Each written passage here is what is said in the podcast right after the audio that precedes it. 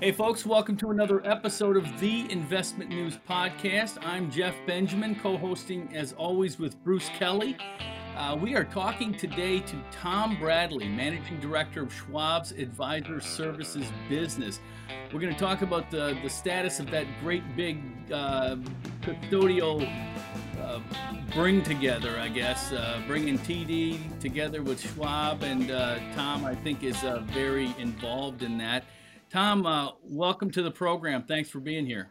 Hey, thanks, Jeff. And I'm Jeff and Bruce. Hey, Tom. Yeah. Can you let, let's just kick it off with a little bit of big picture here on uh, kind of the status of the the TD acquisition. Where where is that right now? I know it's a multi-year process, but can you give us your perspective on that? Sure, absolutely. Uh, first, uh, let me remind everyone that it, the uh, actual conversion is expected to of the accounts from the TD Ameritrade broker dealer to the Schwab broker dealer is expected to occur over a, a weekend 30 to 36 months from the close of the deal which basically puts that time frame uh, somewhere in the April to October 2023 period and we're not getting more specific than that right now, but that gives you kind of a, a pretty good idea of roughly when the actual conversion will take place. Specifically, where we are now is there's been a tremendous amount of uh, planning and work being done, as you can imagine. We just wrapped up our second of four major test phases where the entire conversion is put through a, a rigorous testing process. That's going very well. We're just kicking off the third of the um, of the four major test phases. Talk about. I mean, I'm going to back up just a second here. Talk about your role in this this whole process. Yeah, you were retired, Tom, weren't you? You were like happily. I think I called you a couple of years ago, and you were in Miami or something like that on the beach, living it up before you went before Schwab pulled you back in. Uh, could be, Bruce. Could be. You know, you, you never know. I. You sounded I, very relaxed. I mean, I've heard I was spotted at a number of different places. but, uh, but that was when 2019 or something, or Tom, right? 2019. Uh, that's correct. And so you were retired from TD. You left TD. Yep, and I was serving on a couple boards, and I was working with some private equity firms. And then the Schwab announced the acquisition. Schwab announced the acquisition, and uh, and gave me a call and asked me if I would be willing to come in and help out. And um, after uh, a few conversations, we uh, agreed that I could probably bring some value into the Schwab organization and help them out with this uh, with this integration and and some other things. And uh, I'm absolutely just thrilled with my decision. I, uh, I, I, love it here. I'm having a lot of fun, uh, hopefully making an impact and um, really focused on just providing uh, a great service platform for our existing clients. That's the, the Schwab and the legacy Ameritrade clients and really focused on trying to create uh, as smooth a landing as possible for our legacy uh, Ameritrade advisor clients onto the Schwab platform. What are uh, what are some of the challenges that you're facing right now? This is a kind of an unprecedented consolidation that we're looking at. The, the complexity and the size of this integration is larger than uh, than any of us have, have ever faced. We've done a lot of these integrations, but this is certainly by far the biggest one. And we, of course, want to make sure we get it right. And that's why we uh, announced that we, we will be uh, doing this conversion 30 to 36 months out from the close, which is, uh, gives us, we believe, enough time to get this thing, uh, to really get it right and uh, make sure it's as, uh, as perfect as we can possibly get it this is something that is that came up initially and i saw it it came up again uh, only a few months ago. It seems to be an issue that is at least I don't want to say unresolved, but uh, there's I, am not clear yet whether or not how this is going to work. But what's the whole issue of repapering? That seems to be something that that uh, a lot of the TD advisors or advisors custodying with TD are are concerned about. Have you guys come up with a, a firm answer or solution for that? Well, we've made a number of uh, announcements, and, and no repapering is one of those announcements. When I think Okay. they were cheering in the streets when we when we made that. Uh, so there there was uh, will be no uh, repapering for the end clients. hmm The advisors will have to sign a new agreement, an updated agreement uh, uh, with, with Schwab, uh, but uh, that that's fully expected. The main concern for most advisors uh, is uh, whether or not they'll have to repaper their end clients Right. or the Schwab platform, and the answer to that is is no. By repapering, we're talking about advisors going to each of their clients and having them sign another, I- guess, agreement to work with that advisor because they're working now. They will be working under what will become a, a different or new custodian, right? They will not have to sign uh, Right. have their client sign a new agreement to move to the Schwab platform. It will be a negative consent. A negative consent letter will go out Uh-huh. to the, uh, the end clients. What is your position post acquisition? Is it is it evolving as well? Because I know uh, you know you got three years of of working on bringing it all together. Oh, when you talk about our position, just as a, as an organization. No, you as a, you Tom Tom Bradley. I, I can tell you what, what I'm responsible for right now, and uh, the integration is is just one of kind of three key pieces. The second piece is the TD Ameritrade custody business. hmm Uh, the individual running that day to day is on my team, and also I'm responsible for a, uh, a big uh, piece of the um, Schwab custody uh, business as well. All of the advisors that have up to $300 million with us, those uh, people that run that day to day, are on my team as well. This is something else that has been kind of a perennial question around this uh, acquisition. Uh, the focus on smaller RIAs. A lot of people uh, had speculated early on that when TD uh, is acquired by Schwab, advisors with less than 100 million uh, might not be welcome under the new custodial arrangement. Jeff, we have thousands of them, and they manage billions of dollars on our on our platform. They represent, we'll call it roughly, uh, more than two thirds of our total advisors. hmm About uh, a third of our total assets, and they're just critical, absolutely, to our business and to our future success as well. I might add these advisors that manage under $100 million are, are growing, many of them are growing uh, rapidly, and they will, uh, we anticipate that many of them will grow up to be half a billion, billion dollar plus advisors down the road. I don't think there's an advisor out there that woke up one day and went from zero to a billion dollars, right? They all started somewhere.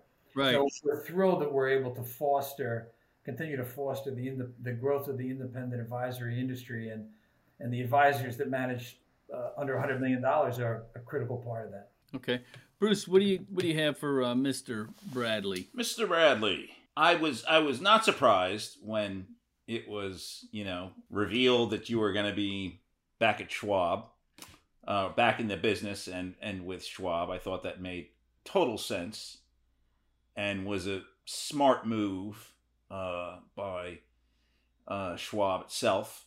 And at the time, I think the two, I haven't really heard you know too many rumblings from advisors, but at the time. Uh, just two things for Tom. Um, two issues, really, if you could comment on them, Tom. It was the notion that somehow, once they left TD and they moved to Schwab eventually, you know, years down the road, they were going to get stuck with a fee for custody. Um, that was a big fear. And then um, the call center service um, for advisors. You know, advisors were afraid that they were going to be treated more like a cog in a machine as opposed to an individual, um, particularly with calling in and you know trying to get something done for their clients, trying to get a check cut or or, or whatever. Um, could you address those two issues and and I'm sure you've heard the same things, Tom, from certain people, uh, certain advisors there. And what is the how is the company thinking about those anxieties? Uh, sure, Bruce. I can address both. Uh, first of all, we put in writing that um, we have no plans to put a custody fee in place. We don't have one today. We don't have any plans to put a custody fee in place. Right. I think that pretty much addresses that one. And on the second one, we actually have really an incredible platform and just fantastic technology for advisors that are managing up to uh, $100 million on our platform. They don't call us that frequently. It's a they, they call us a few times a week typically versus many times a day for some of the larger firms. But our technology enables us to provide them with really a, a great experience on our platform. We have a, a, a layer of voice um, of uh, voice recognition that um, when they call in, they give us the reason for their call, and that might be, let's say, a password reset or uh, open a new account or a state account. And based on their utterance, we route them to the person that is best skilled for the reason that they are calling us. And our objective there is to get them to the right person to answer their question and take care of uh, whatever the situation is as quickly and efficiently and accurately as possible. We actually have great service scores from our advisors uh, uh, that manages manage up to $100 million with us, and they're among some of our most satisfied advisor clients on our platform. Right. Okay. Thanks, Jeff. Uh, just a couple more quick things, Tom. Uh, first of all, I want to, can you give us a perspective? I know a, a ton has been written about this merger, acquisition, whatever you want to call it. Um, and I know we've done a lot on this too, and we've we've talked to you. But from this, from your perspective now, I don't know how many, what, two years into this or something, year and a half into this. Um, can you and you spent 30 years at TD Ameritrade? Can you give us some some kind of ideas or, or some thoughts on what you feel TD is bringing to this? In addition to obviously all the, the custody assets and the advisor relationships and so forth, but what are some of TD's strengths that, that are that you're bringing that are being brought to Schwab? Sure, Jeff. Uh, first of all, I mean TD really has an amazing culture, and so does and Schwab has an, incredible culture as well. And what they both share is a focus on doing great things for the end client. It, it's all about um, it, it's all about seeing things through clients' eyes and the TD culture fits very nicely into uh, into that strategy, and it's obviously worked uh, really incredibly well for us. Some of the very specific things that we are uh, bringing over from uh, TD are one iRebal, a rebalancing system that mm-hmm. we acquired actually um, when I was running the advisor custody business over at Ameritrade and that has been uh, upgraded, built out, and enhanced and integrated into the um, Veo system. And we're in the process now of integrating that into Schwab Advisor Center to create the best of both platforms. So we're really excited about that. We're investing millions of dollars into the Schwab Advisor Center platform, which will be the the main uh, platform, but we're bringing in components from uh, Veo uh, and um, I think it's just going to be a, a, system that's second to none. I'm super excited about it. And uh, I think the advisors and their end clients are going to be really excited about it too. In addition to Schwab Advisor Center, there's a, an advisor client uh, um, site that's called alliance.com that I think will be a significant upgrade for the end clients that um, uh, choose the custody on the on the Schwab platform. I think the other thing is ThinkPipes, and ThinkPipes is that system that's typically used by advisors that uh, maybe are a little more active uh, mm-hmm. traders, mm-hmm. uh, maybe um, uh, use uh, derivatives, mostly options, and um, they, they, tend to use that platform. And along with that, we are, have brought over our strategy desk, which uh, advisors can, on a weekly basis, we have webcasts where advisors can dial in and learn about different strategies to utilize options to help protect portfolios or collar securities or uh, generate more income in clients' accounts. And those have been extremely popular with our legacy Schwab advisors and continue to be popular with the legacy Ameritrade advisors. Mm-hmm. as well. So that, those are just a few examples of some of the things that okay bring it over from Ameritrade. And and just wrap it up here. I'd like to kind of tap into your your vast industry knowledge and experience, and and just for a little bit of a kind of an industry perspective from Tom Bradley, if you if you will. Um, it doesn't have to be you know, specifically related to Schwab or TD, but uh, you know you've seen a lot in in your decades in the industry, and uh, you know I'd, I'd like to know what you see as far as maybe the kind of the evolution or what's next out there. Every you know is it is it digital and metaverse or uh, what? What are you seeing out there? Uh, digital, uh, absolutely, Jeff. Digital will continue to play a critical role in the interactions between the custodian and the advisor and the advisor's end client.